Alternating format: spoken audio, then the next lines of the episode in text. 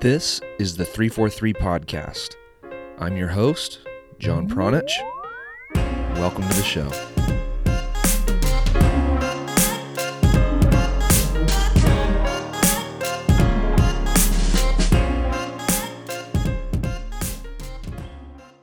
Joey Cassio was the first coach that LAFC ever hired.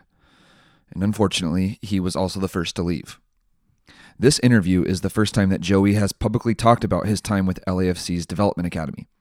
And it's also the first time that he has outlined the chain of events that has led him to the position he currently holds with Fram Soccer Club, one of the oldest and most well known clubs in Southern California. Now, I'm fortunate to work alongside Joey at various points throughout the year, but we honestly don't talk to or see each other enough.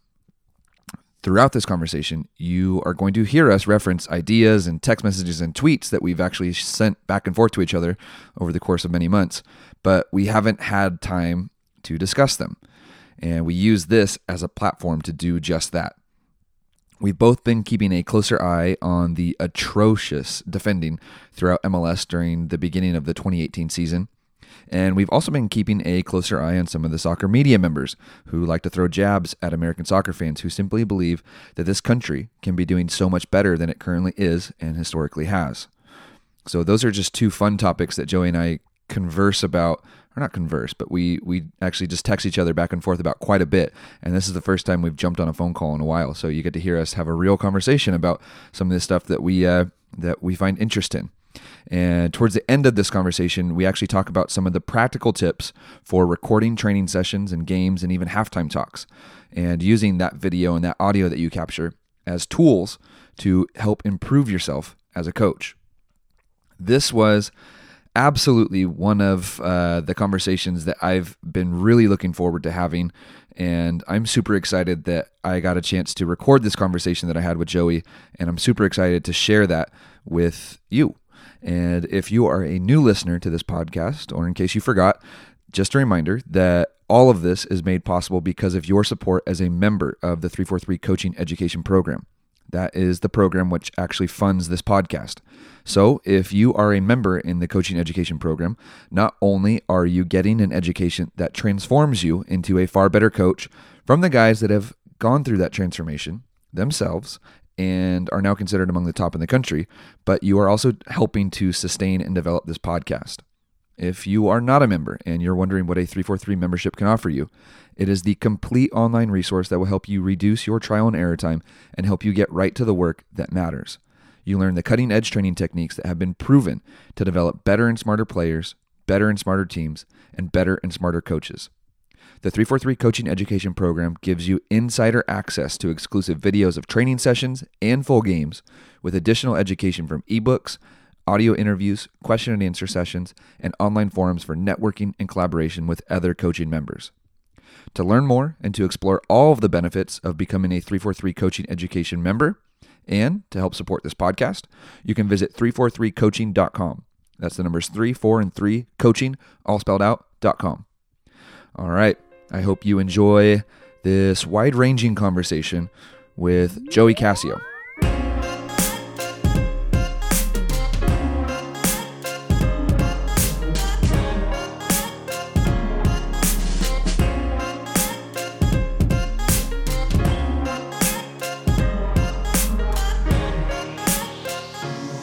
Yo. All right, can you hear me? Yeah. Can you hear me? Perfect. Yeah, I I'm, Cool. I have to be like a wizard with like all this new sound equipment I have. So, Yeah. it's bad, dude. It's bad. I have no idea what I'm doing. Really? Yeah. How long have you Uh, had all the new equipment? Uh, well, so I've had I've had the same equipment before, but Gary bought me my own. I was borrowing everything from a friend who's like a sound and audio kind of guy. Uh, Yeah. But Gary just bought me my own stuff last week, and so there's only Oh, one thing that there's only one thing that's different. It's just one cord, but I also never touched anything once the guy set it up for me. So um, this is I had to redo everything myself. Uh, yeah. So exciting stuff. learning on the job, dude. It's the best way, man. Yeah. All right. So what's up? I'm already recording. Okay. Yeah. not much, man. Not much. Got the new project going on, so just getting settled in and trying to uh, get the correct players and all that, so that we can start building something special, man. I'm excited. Uh, what what is the new project? I I know what it is, but people listening uh, aren't going to know exactly what you're up to. So maybe you can give them like a crash course in what Joey Cassio has been up to for the last six eight months. Yeah. So um, last year, I was scouting for the Galaxy Academy, and I was, you know, I was hoping that that would turn into an opportunity to coach because at the end of the day, that's what I love to do. You know, I love to coach. Um, I put in time. It didn't quite work out. I think the timing was a little bit of, uh, of an issue, which all good. You know, I had to make a decision uh, on what I wanted to do in the next, you know, three, five years of my career. So I decided that I would move. So I took a job uh, in January. I started at Fram and I'm coaching the 2006, 2004, and 2002 boys uh, first teams because we have multiple teams at each age. Got it. So it's been it's oh go go ahead go ahead. it it's been uh, you know going into a new club. I I want to get an understanding of how they operate, kind of the, the culture and the structure of everything. So it's been a learning process and also you know trying to make sure that I build the rosters uh, in a way that you know I can implement my my view of soccer. So you know that can be that can be a daunting task, uh, and it, it, had to happen in, a- in a short amount of time. So it's been it's been pretty busy for me, but uh, so far so good, man. I, I'm really enjoying it over there. Do you feel rushed right now? Like you said, it's been a short amount of time, but like, is there like a deadline for you to like hit certain performance goals, or do you ha- kind of have like a little bit of uh, a little bit of slack to to build the way that you want? Yeah, it, it's been a little bit of a rush. You know, like the timing of how they, the club wants the rosters to be set up, and, and it's pay to play, of course. So, you know, there's financial structures in place that I have to make sure that uh, we're okay financially with with the club and all that. So it's it's been trying to balance, uh, you know, players that were already there, as well as bringing in players that I've been recruiting and whatnot. Uh, so it's been it's been a lot of work crammed into a few months, but I mean I love it, man. I, I love that part of the job. It's been fun. I I'm curious. I'm gonna I'm gonna change the conversation right away because I want to address your text message to me last night and see Sure. and see where that see where that takes us right away.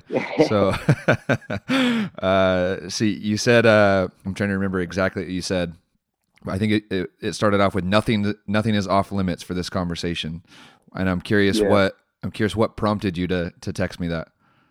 Uh, you know, I think uh, in years past, I've been pretty quiet and I haven't really shared all the details of, of my story. But, you know, after the last three, four years of my career, you know, I, I, I feel it's important to, to just be completely honest with things that are going on and do the best that I can to help people understand uh, and, and learn from, from my experiences. So, yeah, I, any nothing's off limits. I'm not gonna I'm not gonna hide anything. I'm not gonna, you know, beat around the bush and try to walk on eggshells or anything like that.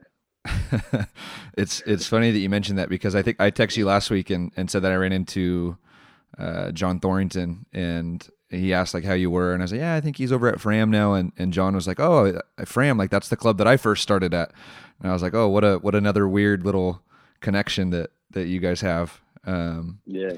But uh, what what's the biggest so far? What do you, what do you think the biggest difference is between what you're doing at Fram versus what you were doing?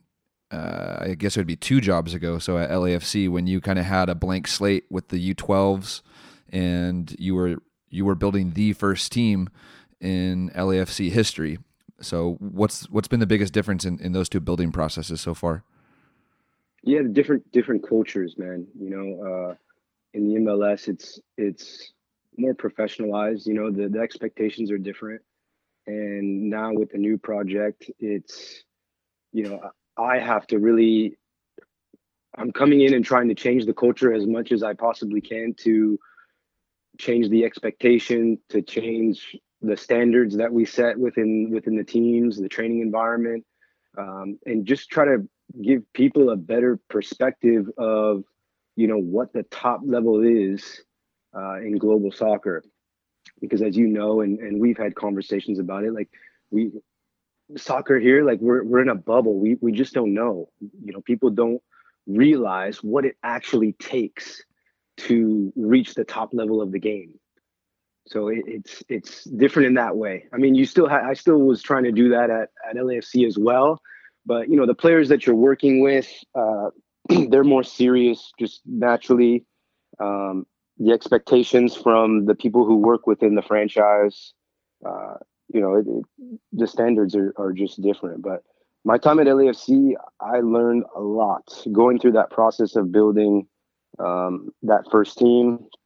You know i i had to come in and, and build the roster and that was that was a difficult task. You know, it's just me, and I'm going up against the Galaxy. That was the year that they just started the U12 uh, age group for the DA, and you know, I'm trying to get players, and the Galaxy and myself are after the same same players. So it's like, okay, how do I how do I craft my recruiting message to to beat these guys over there? So it, it was hard, but man, I, I learned a ton from that, and I'm I'm so much more well prepared now uh, in in my work these days, you know, I, I, feel so much more confident and comfortable in the recruiting process, the team building, the, the culture building. Um, unfortunately, you know, my time there was short. Uh, I, I think it just went in a direction that wasn't suited for me. Uh, but, you know, it, I take responsibility for, uh, you know, not being able to adapt to a new direction you know, I don't I don't agree with everything that happened, but you know, at, at the end of the day, I take responsibility for for what happened. It was me.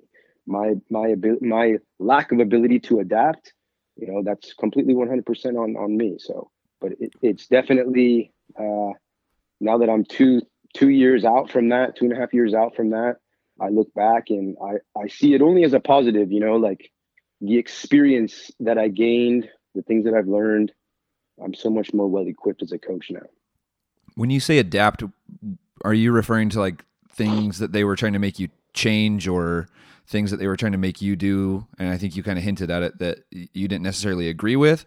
And and I guess a follow up question to that would be looking back now, you know, two years removed, do you think that making those changes or making those adaptations would have benefited you more or less to kind of the situation that you're in now? Uh, it, was it was a difficult situation because you know I was the first coach that that was hired, so you know we didn't there wasn't necessarily a, a methodology or or uh, a real clear cut identity already in place that I was coming into. I I kind of had the freedom to establish that from the beginning. So you know I had my views of football, and everybody has everybody's view of football is different. Nobody's view is exactly the same. You know, we all see it differently. So I, I went in there and I was doing things, you know, how I'd been doing them in, in the years past.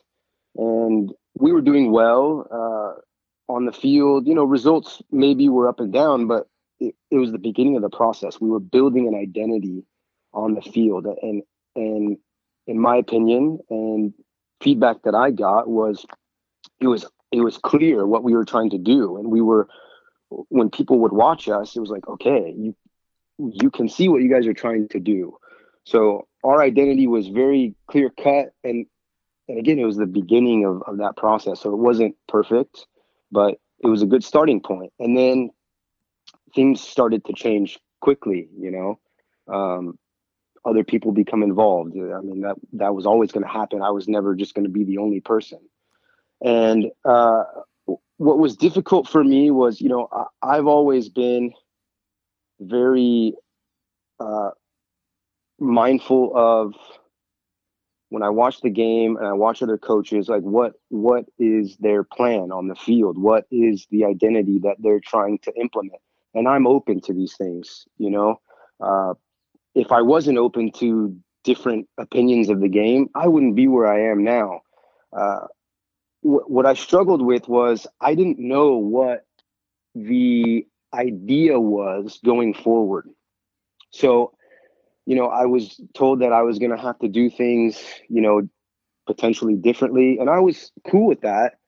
Um, I just didn't like the way that it was explained to me. I didn't understand. I didn't know what we were trying to do. And so I was confused. It, it made me uncomfortable. And I think the leadership style at times uh, made me feel out of place. So again, though, I take full responsibility for that. That's that's all me, and maybe my inexperience working within, you know, uh, a staff environment. Because the years prior uh, in club soccer, you know, no one I wasn't really working with other coaches. It's it's you. You have your teams. You're you're recruiting. You're identifying the players that you need. You're on the training field with the players. So it was different, and I had trouble identi- or adapting to those things. Um, but yeah, like I said, it, it it was frustrating at the time, and it was very difficult to deal with. You know, being completely transparent, I I struggled, you know, after that experience. I, I questioned myself. I doubted myself. Um, I even thought, you know, okay, I, I've kind of made it to the top of youth soccer, and this was my experience. So I questioned if that was what I really wanted to do for the rest of my life, you know, because I'm ambitious. I I have big objectives within coaching, and I just I stopped seeing the light at the end of the tunnel. And when that happens, you know, you it's difficult. It's difficult to get up in the morning and continue to stay hungry and and push yourself. Uh, so it was hard. It was hard, but now that time has passed, uh, you know, I've I've healed over time, and again, I'm I'm enjoying it. I'm enjoying it a lot, and I'm thankful for those experiences because of you know what what I know now. And throw in the fact that I think Jamie was pregnant at that time, and then shortly after you have a you have a baby girl. So it's like if you're going through that that doubting process or that questioning process, it's a rough that's a rough time to be going through that. if you're yeah, we we found out that Jamie was pregnant, you know, a few months before my time at LAFC was up, and and you know I I kind of felt it coming, you know, at LAFC. It just it was just uncomfortable, and I think the vibes. I, I could feel it. So, you know, I was super excited about you know the new addition to the family. But yeah, man, it was extremely stressful. Extremely stressful because it's like, okay, I, I have another person that I need to support now, a baby girl. I, I got to make sure she's taken care of. You know what? What am I going to do going forward? And you're absolutely right. That that added on to the pressure and and the doubt in my mind that I was experiencing. And then you you if I remember right, you went like a few months with with kind of like uh I don't want to say no no coaching on your plate, but it, it, was a little bit before you actually landed at Galaxy, right? If I if I remember right. Yeah.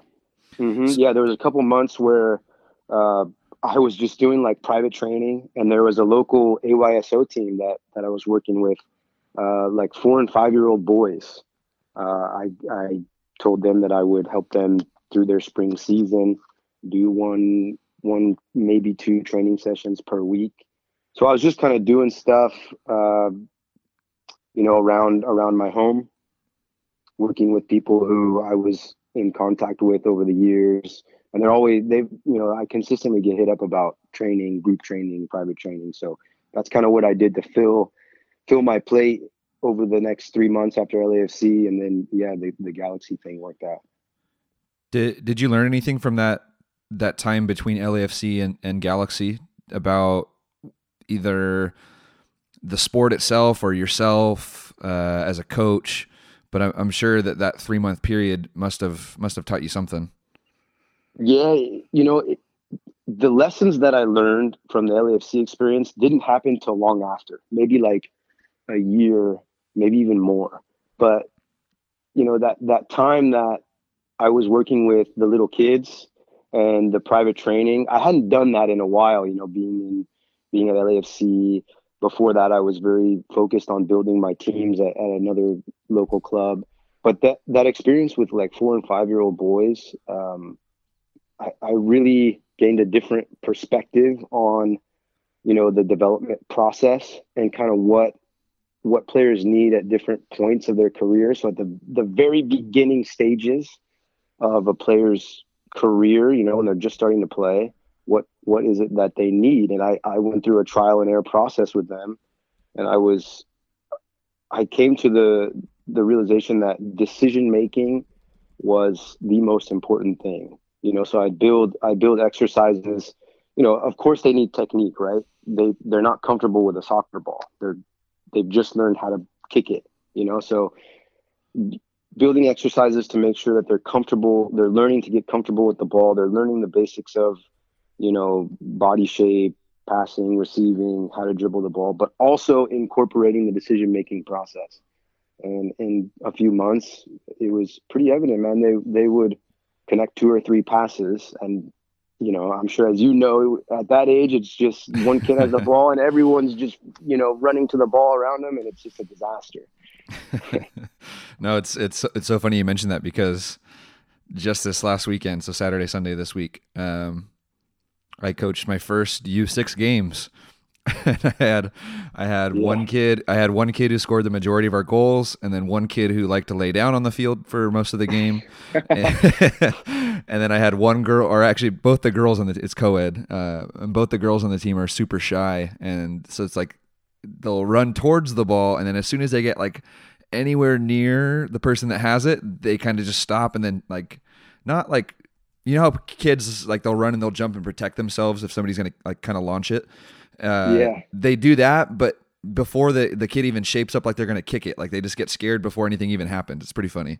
Um, yeah, but yeah, the this this U this U six experience for me is is yeah the same thing like you said. It's it's teaching me a lot about what the uh, what the development process kind of needs from the start and that's someplace that I haven't been in a very very very long time so it kind of helps put things in in perspective for me. But mm-hmm. I I was I was trying to I was trying to see how that might have shaped your next steps. So I don't know I don't know if I've ever talked to you about it, but like how how did the galaxy thing even come about and and what did you ultimately end up doing for those guys?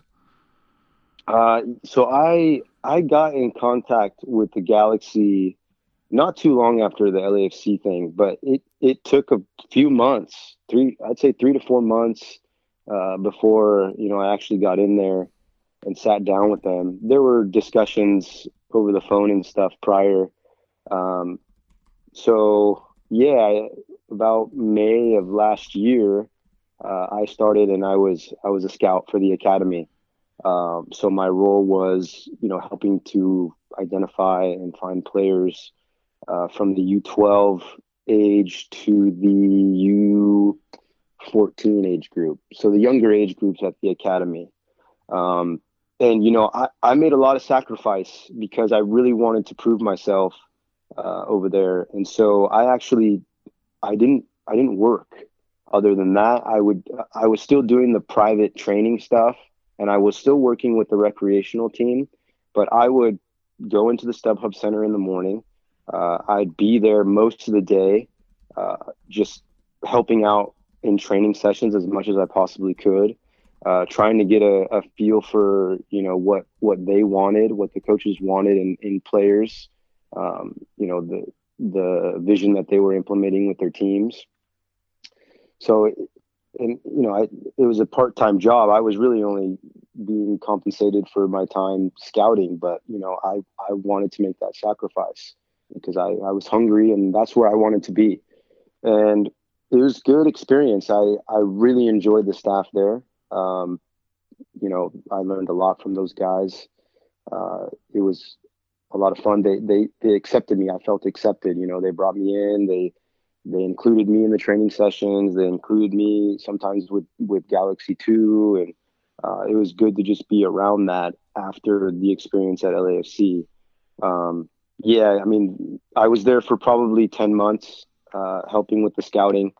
Um, but, you know, ultimately I, I had to, again, with, with the baby in mind, um, I had to make a, difficult decision. I wanted to be coaching, and so that ultimately led me to you know ending my time there and, and heading with this new project at Fram.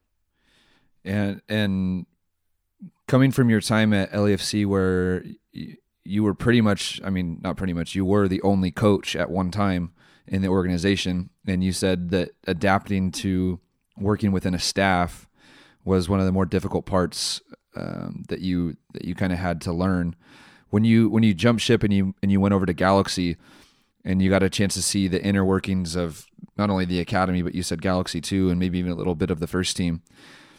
Were there any like noticeable differences between LAFC and Galaxy and if so maybe like what what stood out the most to you about how each kind of handled themselves? Yeah, at, at Galaxy I think it was uh it was easier for me to adapt there. I mean, obviously, I was aware of my shortcomings at LAFC, and so you know, in the months building up to me starting at, at Galaxy, I, I really reflected on that and knew that okay, this is another opportunity for me. I can't make those same mistakes. But going into the Galaxy, uh, you know, it, it was clear they, they had a they had a vision of how they wanted their teams to play uh, and and how they would recruit and identify the players to fit within that vision.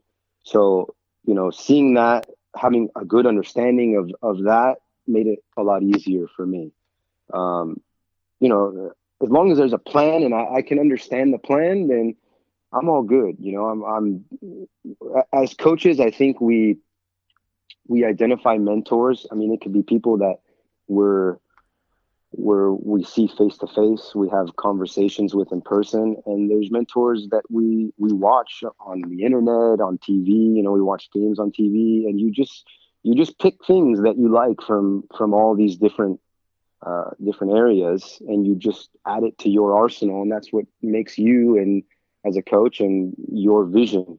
Um, so I, I learned a lot from the guys at the galaxy. Obviously i had i'd had time with brian in the past Mike Munoz was fantastic. Uh, the the younger coaches, I picked up some things from them as well. So it, it was a good experience overall for me. I learned a lot. You learned a lot from Danny Rogers, huh? Yeah, hey, I, I, I learn things from everybody. You know, I really do. That's good. That's good. Um, one of the things that somebody said to me recently, and, and this is going to kind of change the direction of the conversation, actually, just letting you know, um, was that the experience at LAFC is still to this day because this person mentioned this to me a, a few weeks ago. Uh, like building a plane when it's already in flight, and that's kind of I, I feel like the experience that you might have had. It's like okay, like you were you were the first coach, and then they were trying to build everything around you while you were already going, and so you had to kind of like learn uh, learn on the fly, basically, is maybe a good way to put it, and. Mm-hmm and I guess where my where my head went exact where my head went when I heard that statement was how incredible it is that a team that's not even finished, you know, figuring out what it even is can just be given a, a spot in our first division in the United States. It's just that was the immediate thought that I had in my mind. And now you see these things like when when they take the field, it's like, okay, well, here's this team that has no history at all, and they're just trying to like figure it out on the field as they go. And everybody just seems to be okay with that. And so it's like when a team like Atlanta, you know, kind of rips them apart 5-0, it's like, oh, okay, yeah, like we're we're building and we're doing this and we're trying that and it's just that that to me is amazing and and we kind of you and I exchanged some text messages after that game, and I think we were both on on the same uh, kind of like in the in the same realm of thoughts where it's like the the defense is in, in American soccer is atrocious, but it's like how how do you expect it to be any different if you know the team is really still learning their identity. They have they have no identity. And I think one other thing I'll throw in here before I just I, am this is like a brain dump. I'm su- I'm super sorry. Um, good. uh, one thing I'll throw out there too is that you you had mentioned something about like you know what is their identity, and I think you got you got questioned about that tweet as well. Um, you know, asking like to for them to just say it like what what are you guys trying to do? What what is the work that you guys are trying to accomplish? And yeah. people don't like when you ask that question. So I guess choose whatever whatever way you want to go with what I just said and, and, and take it and run with it, man. Because I went on a tangent. Yeah. Sorry. Uh, no, it's all good. I'll, I'll try to, to kick kick the different things in there that and give my opinion. Um, yeah, you know, when you when you're just starting, you you have to go through experiences. You know that that's where you're going to learn. Uh, when you first start, it's not going to be excellent. It's not going to be great. You know, you you have to uh, as you go, you you you learn, you become better. But that was one thing that I struggled with a little bit was you know people were talking about you know doing this and doing that and it, I, I understood like okay it's going to be a process and we it's going to take time and you know we're going to learn and there was maybe unrealistic expectations a little bit uh, in my opinion but yeah you know i think meritocracy is important i think that that's how that's how excellence uh, forges itself. You know, if you're just sort of handed an opportunity uh, based on things outside of merit, uh, you you maybe get the wrong ideas um, and maybe a false sense of of security. And you know, so my opinion is, yeah, I, think that if we want to become a global superpower, like we 100% have the potential to do, uh, it has to be more merit based. Uh, people, you know, the ones that are hungry are going to rise to the top based on their quality, based on earning it, instead of things being handed. And I think that that's what we see in the mentality overall in our soccer landscape is we lack, you know, that that hunger, that that personality of like, F you, get out of my way. I'm getting to the top. I'm going to do whatever it takes. We're, we're missing that and we see a lot of softness uh, in all aspects of our soccer landscape.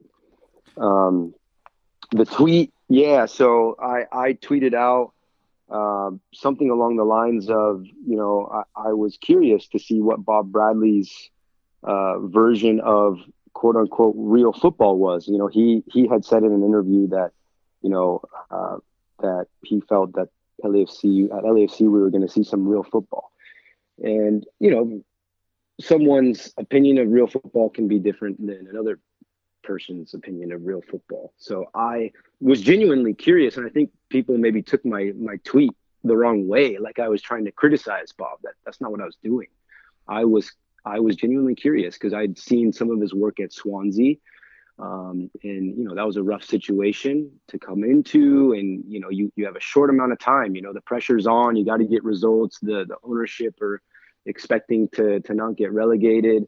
Uh, so it's difficult. And you know, seeing his work there, and then now him coming to LAFC and and talking about you know real football, I I'm still curious. I want to see you know what that ends up being over the course of maybe you know the next two or three seasons because it, it takes time. You know, I'm not I'm not going to judge from one game, but but yeah, that that's what I meant. You know, by by that tweet and the defensive part you know, yeah, we had that conversation. It's like, I don't know. I, I look around the entire landscape here in America, professional youth, um, and there, from what I see, and this is my view, there seems to be a real lack of emphasis on defending. You know, we are we look towards the Champions League, we look towards the best leagues in the world, and we see these attacking teams, and everyone's just so excited by the way that these teams play. And so we now here we're we're wanting to see that attacking, you know, play as well, but we're forgetting about the defensive end. And to be one of the best teams in the world, those teams in the Champions League, you know, the Barcelonas, the Real Madrids, they are they are good on both sides of the ball. It's not just the attacking part and you know you have to be great at both if you're going to be successful and i think that that's what's missing you know the team defending aspect here uh, in america is just something i don't i don't see i don't see at the moment you know, hopefully in the next few years, uh, that becomes more of an emphasis, and and we see uh, we see results.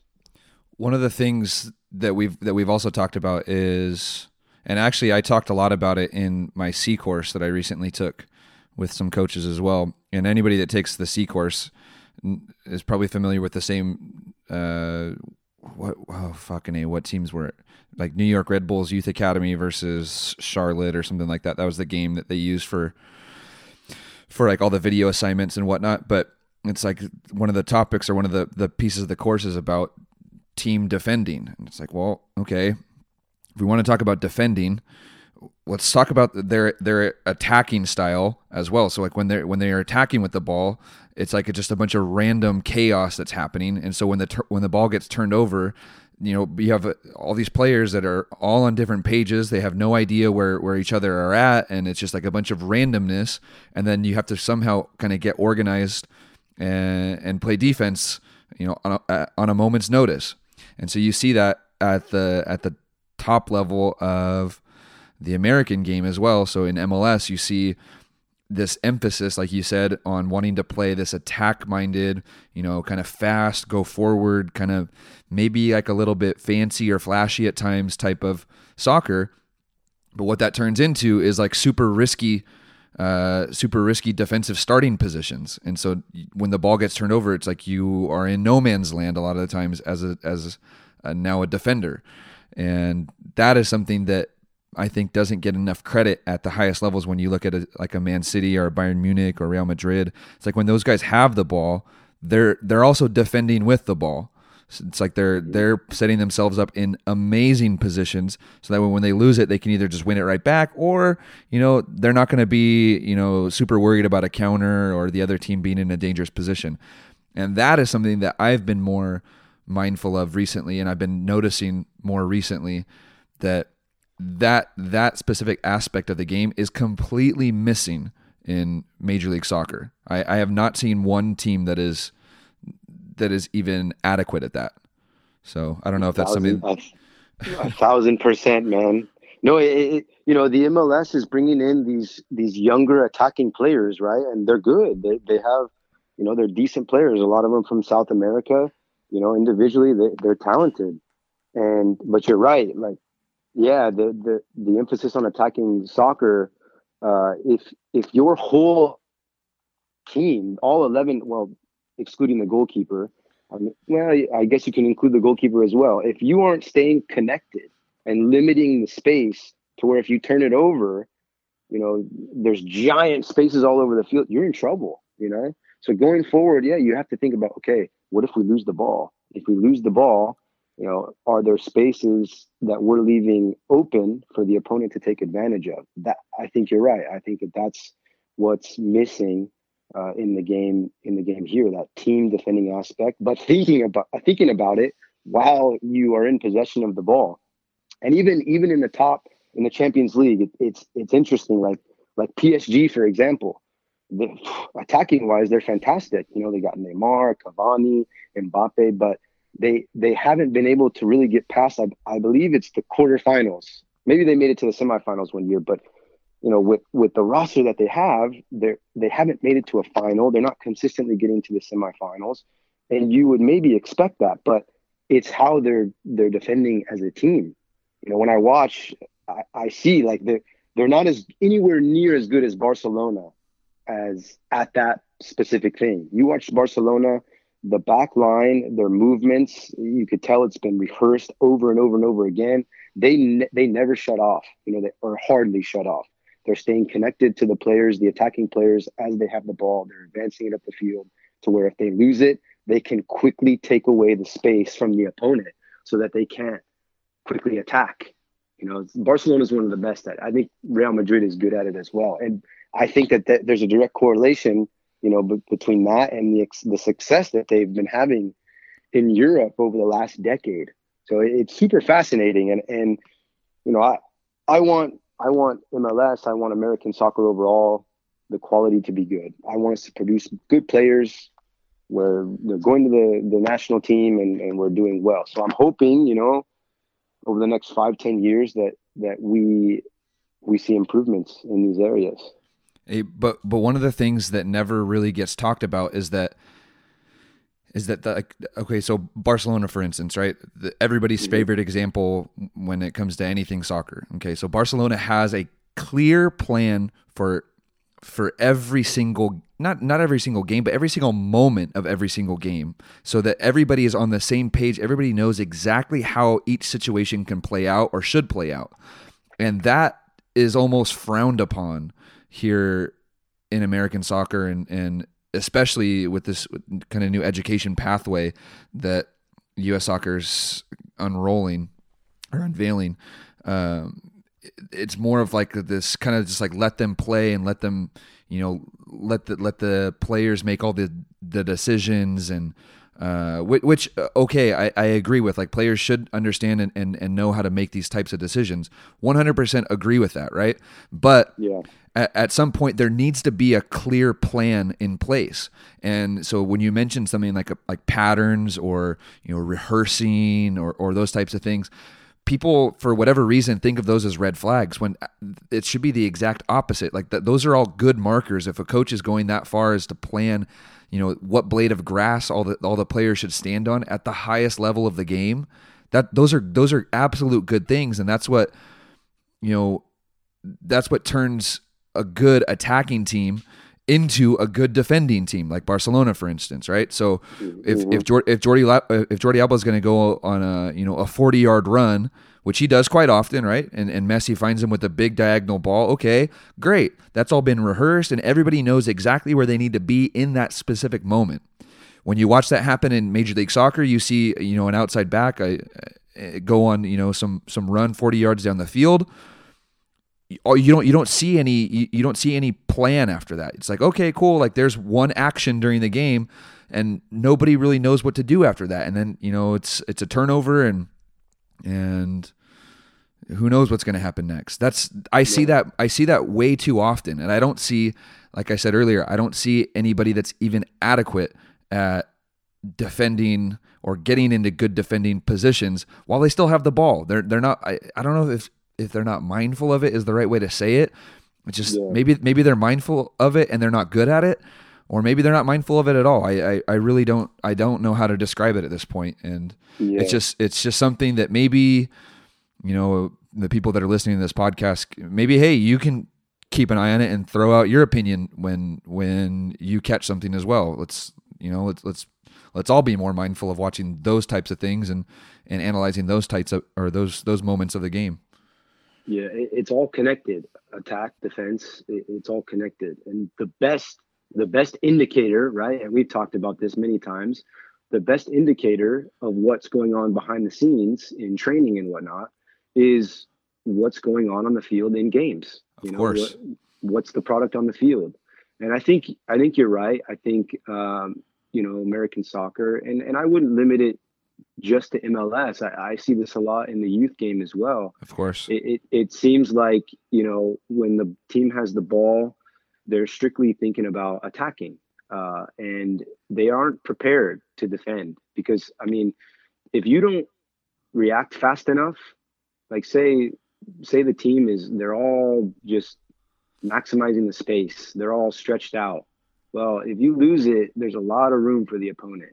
So you know there there has to you have to prepare yourself like you know with 343 the, the curriculum when we're building out of the back. If the left back has the ball the the right center back and the right back are tucked in to protect against the counter attack if the ball is lost. I don't see that a lot you know on the weekends watching games on tv in america or watching the youth games. I don't see that opposite side outside back or center back tucked in thinking about okay, if we lose the ball, I'm here to protect against any counter attack, protecting the middle of the field so that we don't give up any opportunities on goal. That seems to be missing. It's just, you know, attack, we're all big, we're all maximizing the space. And then, oh, oh shit, we lost it. Oh, I got to run 20 yards to get to where I need to be. Well, a good team is going to punish you for that. That's just, that's the reality. You know, so yeah, I, I, I think you're right, man. And these are the things that I think you know coaches have to be aware of. And I'll be honest, you know, when I first started, uh, you know, implementing this three four three methodology and the, the exercises, I wasn't aware of that.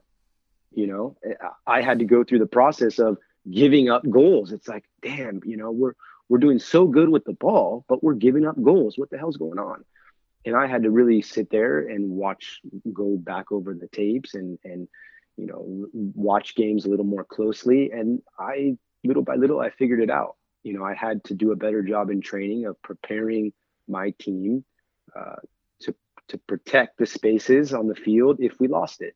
And it, it's it's it's funny. The last like two years, I'd say I'd, I've been more focused on the defensive aspect of the game and not making sure that my teams don't concede.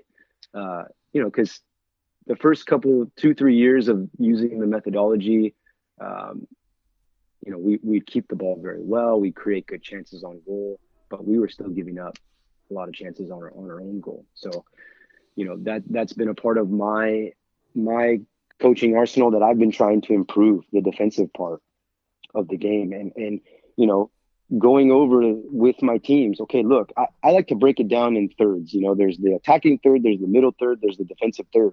And I tell my teams, you know, in each third, we have a way of defending, you know, attacking third, let's press. If the opponent has the ball close to their goal, let's press. We choreograph it, we rehearse. Everybody knows their assignments, what they're supposed to do.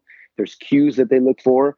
If they somehow break our press and and they're, you know, they get to the middle third, okay, we have to be smart. You know, we, if we have a midfield three, one player applies pressure to the ball. That's the closest to the ball. Try to delay to let everyone else get in the correct positions so that we can continue to protect the spaces. And the other two midfielders are are supporting. You know, we rehearse that. And then I just recently added an activity for uh, defending in our defensive third because I, I, that wasn't a part of my methodology, um, and I realized that I needed to add that.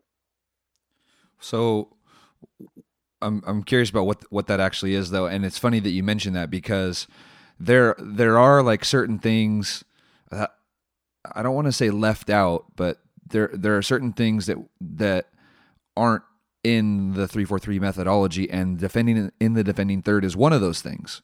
Um, and it's not because it's not an important part of the game, but if if other things are done right, your time defending in the defending third is or probably should be pretty limited. Um, and and I'm really I'm really curious to to hear about why you decided to add this in and and, and how you're actually implementing it. Yeah, you're you're right. If the team does well with the pressure, pressing up high, you know, a lot of times you force the opponent into playing a long ball. And, you know, if you're positioned correctly, a lot of those long balls fall to your back line. They bring it out of the air, and then we start building again. And it's very difficult for the opponent to get out of their half. But, you know, there, I'd come up against opponents that were very difficult, and they were very good. So it was it was tough, and I over time I, I just realized, you know, we we don't have a good enough plan when we're defending in our defensive third in front of our goal I have to add that. You know, I, I have something for each third when we have the ball, and then the the attacking third when we're defending, and the middle third when we're defending. So I was missing that that final piece.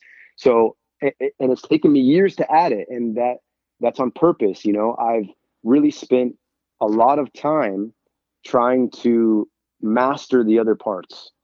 Um, it, I mean, I, I, don't like to just add stuff just to add stuff.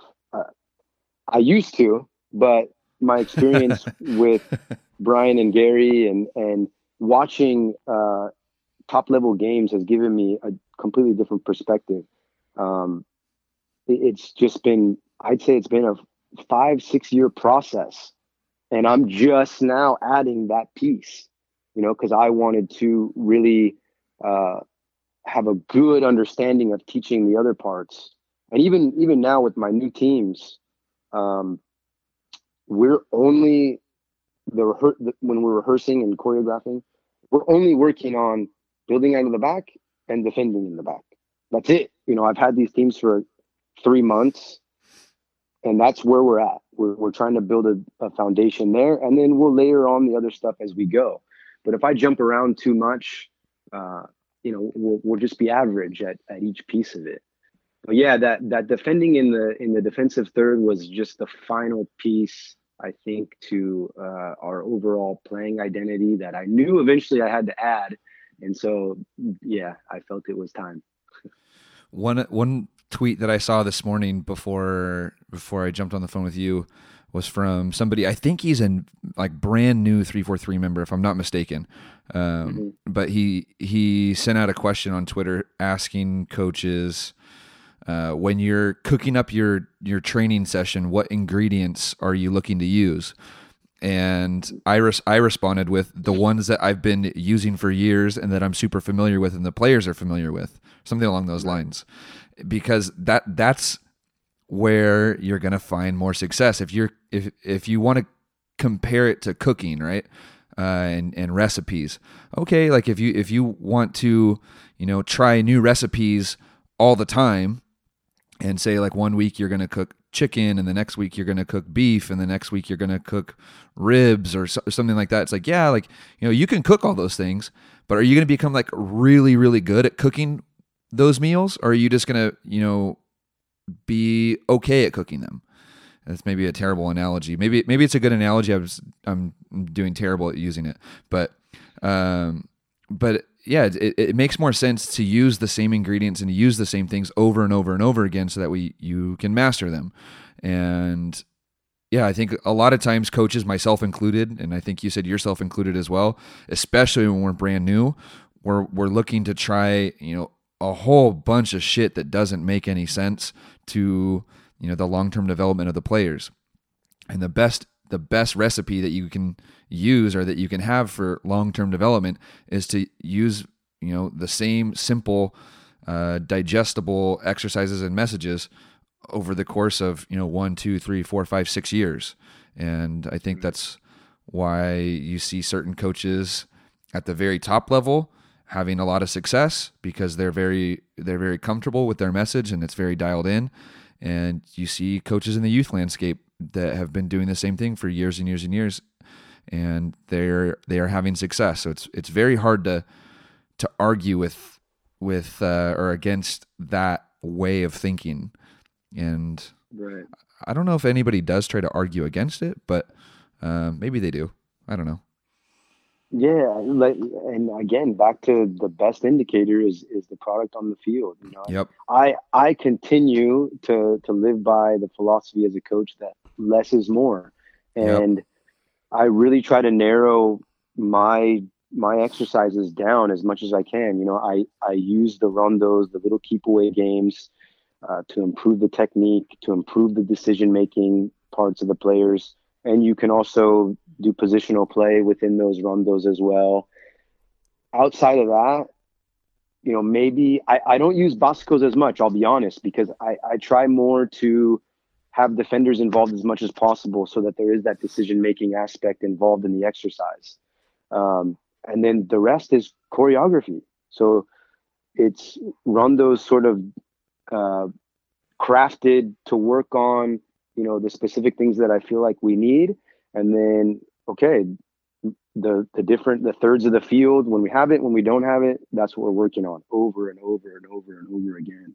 And it's a long it's a long process to get to, you know, where you want to go and where you want your product to be on the field. And you know, I I'm confident in in my work, but at the same time, I'm I know that I I can get more. You know, I can get more out of the teams. I can get more out of the players and I can get more out of myself. It's a constant learning process. You never stop learning. Have you ever had a conversation with like another coach and asked them to to like describe your way of playing like if they ever played against you or has has any has any coach ever given you the type of feedback that would maybe describe your style of play? Um I've had conversations where, you know, uh there was feedback sort of generally about you know what they saw. Uh, but when you you know you just watch one game that's probably all the feedback that you can give. Whereas if you're watching consistent games you can give better feedback you know? So so yeah, I've, I've had conversations after games where I've I've gotten feedback from a coach who maybe you just watched that one game and they saw this and that, and you know I take that to mind. But you know the players myself were in it every day, you know, so you have to put that into perspective when when you get feedback. Take what you need, but also understand, you know, that person they may have just watched that one game where you're in it every day. You just have to be self-aware, you know. You got to have the awareness and you got to have you got to be humble about about your work if you're going to improve and you're going to get better. And the the reason why I asked that is because I'm thinking back to the conversation we had about like defensive positioning and whatnot. And yeah. I I remember when I was coaching a, a girls high school team, we were in the state playoffs or whatever regional playoffs, whatever it's called, and uh, after the game, so we lost. We lost two to one in, in the playoffs. We got knocked out. And after the game, the, the local newspaper interviewed the the visiting coach, and I think they were from somewhere down in L.A. And, and he had kind of he, he gave us a, a, very good review to the newspaper and and said like coming in, we knew that they were a good possession based team. But then he threw in something that I, I had never thought about before, which now after you know a couple years removed, it makes sense. Is that he he said they were really good at counterattacking. And I would have never described my own team as being good at counterattacking. But what it really was is that when we would turn the ball over, the other team, we would put so much pressure on the other team right away that they would turn it over very quickly. And then we had a plan in place that would allow us to go to goal quick. But I would have never described us as a counter-attacking team. And so getting that feedback or, or hearing that from somebody outside of, you know, my regular circle or my, my, my circle where I would usually go to for for advice or for feedback was eye opening to me. And and that's one thing that I think coaches maybe need more of. I don't know if they need more of, but they need to seek out opportunities to get, you know, critical feedback because and I can say this from experience too that you know, accepting feedback is is not always easy and it's not always what you want to hear but I think it's it's good for I think it's good for growth though. So I was just curious how or if you'd ever had that experience, um, and and if uh, and if that impacted anything uh, in the way that you do things now, or if it impacted the way you you ran your sessions or delivered your message or any part of that. Yeah, absolutely. I I can't like nail down a specific example, but I know for sure, you know, over over time I've had conversations with people and they maybe point something out. And that's what's cool about different opinions, different views of the game. Someone can bring something to your attention that maybe you didn't you didn't see before and then you can really hone in on that area of your own identity and try to make it better, you know? Or or you're just now more aware of it. Yeah, I, I've that's happened to me i'd say a handful of times where just in conversations with other people after games or I mean it could be weeks after they watched a game or something that we have a conversation and things just get brought to my attention that maybe I didn't think about before and it's it's helped me it's helped me improve it, it's not necessarily like oh you should do this and you should do that it's just it's just an open conversation about hey you know yeah i saw that you were doing this and that and this player would do and maybe you pick something out of that conversation like oh shit you know what? I never thought about it that way. Or I never I never saw that aspect of, you know, this part of our play. And you're able to hone in and and try to focus more on that, maybe improve it a little bit more. So yeah, for sure, those conversations are good. One of the other f- fun things I had the experience of doing lately or, or recently was uh, seeing myself uh, on video and and recorded uh, coaching a, a, session, which was that was during the C course, and and I think you've gone through that experience too. But man, that was yeah. fucking eye that was fucking eye opening for me too. And if anything, uh, I I. I'm, I'm I got to figure out how I want to say this. I think more coaches need to go through that experience and put themselves in their players' shoes, listening to their own message. So like if yeah. if if you think that you you know your shit from and and you're just you know spewing gold from the sideline every time that you open your mouth, uh, I think that you need to record yourself and listen to your own message. And this isn't like some you know uh, public service announcement for making sure coaches stay quiet or anything like that. Uh, absolutely not. It's, it's the exact opposite. Coaches should be speaking up. They should be loud, but they should fucking know what they're saying. And yeah. the and the message should be what you've actually been working on in training versus, you know, just kind of narrating whatever's happening during the game. I think a lot of times coaches are narrators, and uh, and they don't understand exactly what they're saying and how that is impacting their players. But if a coach is on point with leading their players through the things that they have trained and the things that they that they know that the players understand, that is super valuable. And I think it comes down to coaches, yeah, hearing themselves or, or understanding, you know, what what they're actually saying, and that will help them dial in their own message to their players. So that those those two experiences have been super valuable for me is getting getting critical feedback from from other coaches, and then now more recently hearing my own hearing my own style of coaching, you know, through a microphone, which is uh, eye opening, I guess to say the least. A thousand percent, man. I, I remember doing that part of the C course, and I I was actually pretty relaxed and comfortable going into it. But it's only because I'd had experience. You know, when we filmed some of our three four three stuff, I've been mic'd up, and I've, you know I, I was recorded. And but when those first couple times, oh, I was nervous as hell. You know, and I I had the opportunity, I think, a couple times to go back and watch it.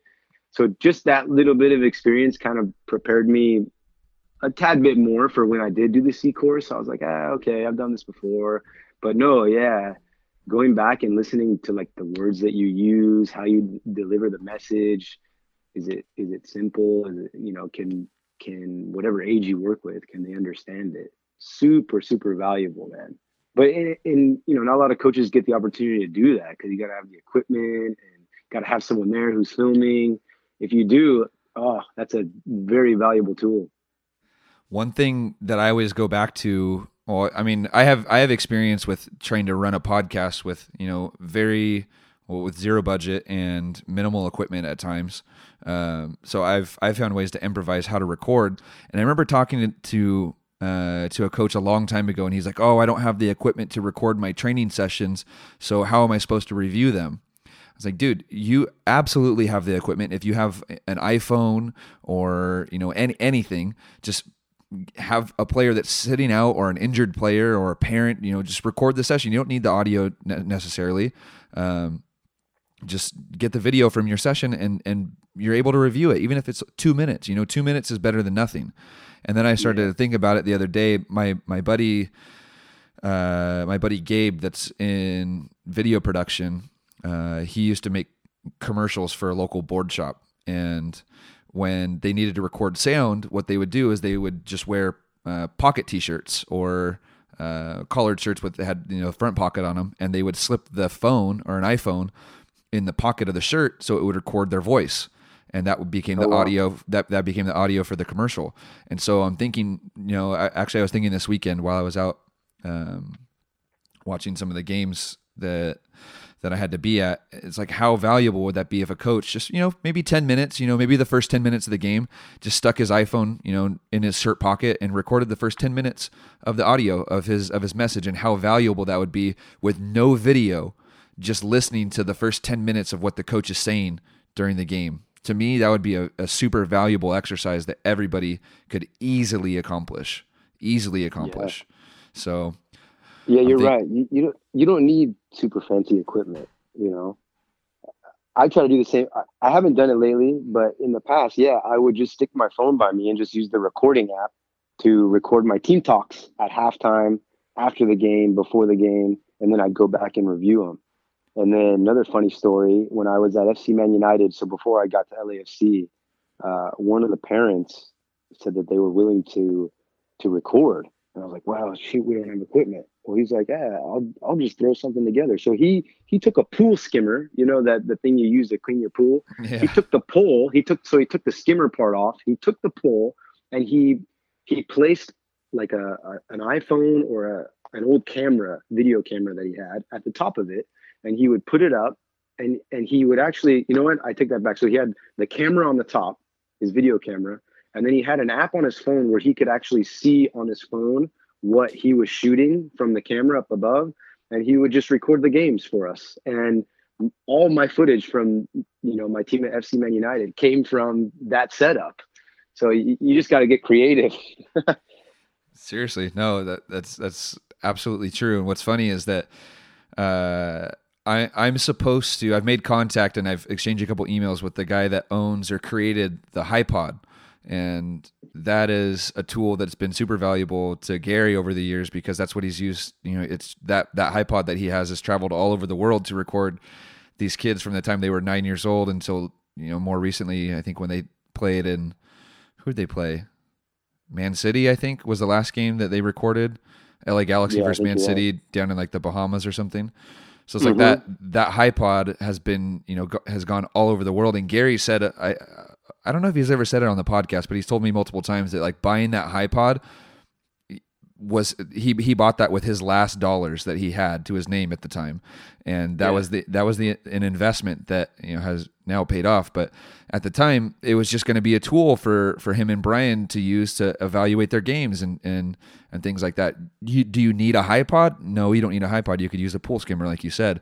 But yeah. but if you have access to something like that it's super valuable. So if anybody that's listening to this you know, is looking for ideas for things like that, okay, use a pool skimmer, use your iPhone, use a GoPro, use a parent, use an injured player, whatever you can. But, um, but it's it's super valuable. I liked I liked what you said too about recording your halftime talks. I never even thought about doing that, but that's that's a super it's a super good way and and very uh, non-intrusive too. Like the players wouldn't even know that you're recording that if you just kind of set your phone down next to you. That that'd be super that'd be super valuable yeah all that all that content it's priceless really you know? It, it's so valuable such a good tool to have.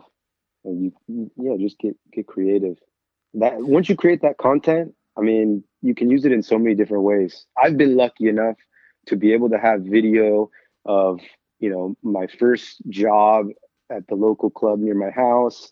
And then uh, at fc man united uh, you know, I had video content at, at, LAFC that I was able to skim through and, and evaluate myself. And I, I now even have uh, a video of my LA Galaxy South Bay team. So I'd work, I worked with them a few months ago. Uh, they're affiliate of the LA Galaxy Academy, but I have video almost from every spot that I've been. And I mean, I don't, I don't know if I'd be where I am today without all that content. I really don't. Yeah, it's super valuable. I'm I'm hesitant to say that I wouldn't be where I am today, but uh, I don't know if I'm anywhere where I want to brag about. So. well, your your your position, but man, you your knowledge, your experiences, that's that's important too, man. Yeah. Um, all right, I've I've had you for an hour, and I'm I'm curious if there's if there's anything that's burning in your brain that you that you want to talk about or that you want to get off your chest. No, I, I think, you know, anyone that's listening, I'm, I'm open. You know, hit me up on social media, Twitter, uh, my Instagram, my, my YouTube channel. I want to I want to be better about uh, conversing with people, interacting with people uh, across the country. Try to strengthen relationships with people out there. I've remained pretty quiet and pretty private, but uh, I think that now at this point in my career, that's something that I need to put a little more focus into. So hit me up. I'll do the best that I can to to reply and, and help or answer questions or just talk, whatever it may be. So yeah, I think that that's that's all I got to get off my chest. yeah. Well, it's funny over over the last like 2 years or 3 years, you've been very measured with how you say things or what you what you decide to to go after. And it's funny to see you now, even though like you don't have any reason to you know restrict yourself, you kind of still are. And, and, maybe an example is from yesterday when what's his what's his fuck uh, uh, Leander is that his name? Oh yeah, yeah. yeah Leander Leander takes a shot at at you know global soccer. Like he takes a shot at global soccer and you know to try to prop up MLS and and those those guys they're fucking wordsmiths, dude. They they say something and then when when they get critiqued, they wordsmith their way out of it. And it's like one of one of, one of the examples I think somebody somebody mentioned about I think him specifically was was that he is using that to prop up MLS. And he's like, yeah, but I didn't mention MLS anywhere in there. It's like, yeah, dude, because you're a fucking wordsmith and, and you, you excluded it somehow, but you know what your intention really was. Um, right. And, but the way, so you, you saw my reaction to this. So I just gave my unfiltered reaction to it, but yours, your response was much more measured. And you said, Hey, why, why do you choose to poke fun at the rest of the world you know just because you don't agree with the way that they do things so i think you've yeah. you've done a much better job over the last couple of years of learning how to uh, how to control your your reactions to those types of things where i'm still i'm still learning how to shut my mouth at certain times. It's hard man. It's hard you know because you know there's emotion involved in it and we all have our own our own views of things. But i think over time and my experiences with you know my jobs and people within the landscape i, I realized like the perception of me was uh, was not right but it but these people had a perception an incorrect perception of me because of you know maybe emotional reactions from me on social media where you know you, you don't know the tone you don't know the emotion behind it and you're just sort of making a judgment. So I, i've tried to be more open-minded and maybe not I wouldn't say necessarily be nice, but uh, you know, present it in a way where I'm I'm sharing my views, but at the same time, uh, I'm not letting my my emotion, uh, you know, get too heavily involved in in what I say. I guess is the way I'd put it. Uh, it's it's hard. Know, I, it's hard though, like you said, like there there's emotion attached to this, and and yeah. that emotional that emotional component is a, is so frowned upon sometimes, and that's what bothers me the most is that being emotional about the sport is sometimes used against you, and that's right. very difficult for me for me to handle because I'm so emotional. I, I guess. Yeah, and and sometimes, man, when when I when I am measured, I feel like Joey, you're you're full of shit. You know, you're you're crafting your message. You're crafting your message in a way like to protect yourself from you know these media people maybe coming back and responding and trying to attack and eh, so it's it is hard. It's very very difficult on social media. And i think that that's why i've remained you know kind of off to the side a little bit. I mean i do hop in there but not as heavily as i could. And i think for those reasons that i just shared is why. But i think i i just want to share my experiences. I want to continue to learn from those that i feel like are doing excellent work. Um, and so I, I need to interact with people more. Maybe not, you know, go after the media so much because they're they're ignorant to what global soccer is all about, but just maybe interact with those that uh, you know I, I can relate to and learn from and maybe help with my experiences. Maybe I can end with this last question. It's something that I asked Danny la or when was it? Like two weeks ago. And so Dan Danny's been coaching in the in the DA. He's he's with an MLS academy. Very very good situation for you know him to be in as a very young coach. Uh, I don't I don't question the fact that he feels he, that he that he feels fortunate. I think I think that he feels fortunate to be in that position. But I asked him if he feels like he's taken full advantage of the situation that he's that he's in and the experiences that he's had uh, so far as a young coach. And so maybe uh, you can give me your take on that. Do you think that you took full advantage, or that you're that you're taking full advantage of the situations that you've been presented so far in your coaching career? Uh, I'll be honest, man. You know, I I battle, you know, a lot of that human nature stuff where it's like ah, I gotta get up. I gotta, you know, I gotta work. Uh, you know, sometimes I don't. So I wouldn't say I've taken complete advantages of all the opportunities uh, that I've had. You know, I'm, I'm a human being. Yeah, I have my I have my flaws, but you know, overall, my mentality over the years, I've been super hungry and super ambitious. So I try to uh, I try to work as hard as I possibly can. You know, to to improve. And when I haven't, I think what's important is when I haven't felt like I've taken advantage of the opportunities, I've learned from that. And I think that that's helped me prepare for what is to come uh, in the future.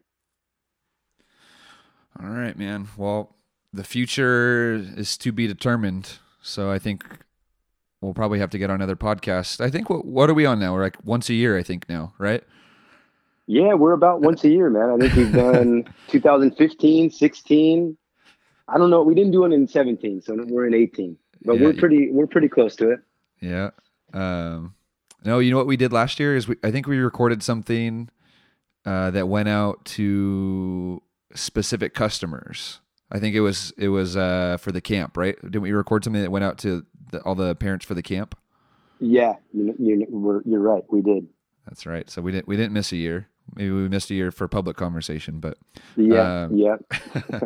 uh, but yeah, we'll we'll we'll continue to do it. Your the episode that we recorded after one of your LAFC sessions is still to this day one of the most downloaded episodes, and people still That's ask cool. questions about that and still give feedback about that because they wanted to hear more about like what it what went into the making of a of a training session. And when I did a similar episode with Ian recently, the feedback was was the same. Like coaches are super into uh, hearing about how to make a training session. So maybe Yeah. maybe in a couple weeks or a couple months or something, we can get on the phone again. You can walk us through a a Fram training session.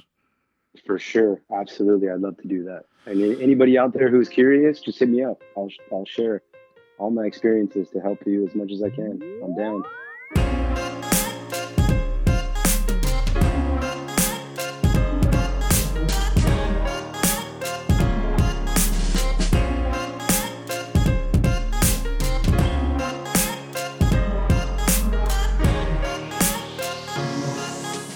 All right. Thank you for listening to another episode of the 343 podcast. Thank you to Joey Cassio for coming on the show and telling a little bit of his story of navigating the U.S. soccer landscape. I don't know what other way to, to put that. Um, if you want to learn a little bit more about the journey that Joey's been on and learn a little bit about the exercises that he has been deploying with his teams over the course of the years, you can find most of that stuff in the 343 Coaching Education Program membership. And here is Tom Byer to talk a little bit about his experience with taking one of our online courses. And I can tell you, after someone who's done a lot of coaches education, both as a student as an instructor, that you will learn more by watching one or two of their videos that you might learn on any full-time course. Because the the one thing that I like about what they're presenting is again, it's simplicity, man. It's very simple. It's not a lot of you know complicated words. It makes sense and it goes right directly to the heart of, of, of the game on, on, on how to how to develop um, not just you know individual players but develop teams as well. You can find more information about the course that Tom took and the education that Joey has received by visiting 343coaching.com. That's the numbers 3, 4, and 3 coaching, all spelled out, dot com. And while you're there, you can find all kinds of other stuff, really fun stuff videos, ebooks, all kinds of stuff. Just go check it out. And we will catch you guys next time here on the 343 podcast. Thanks for listening.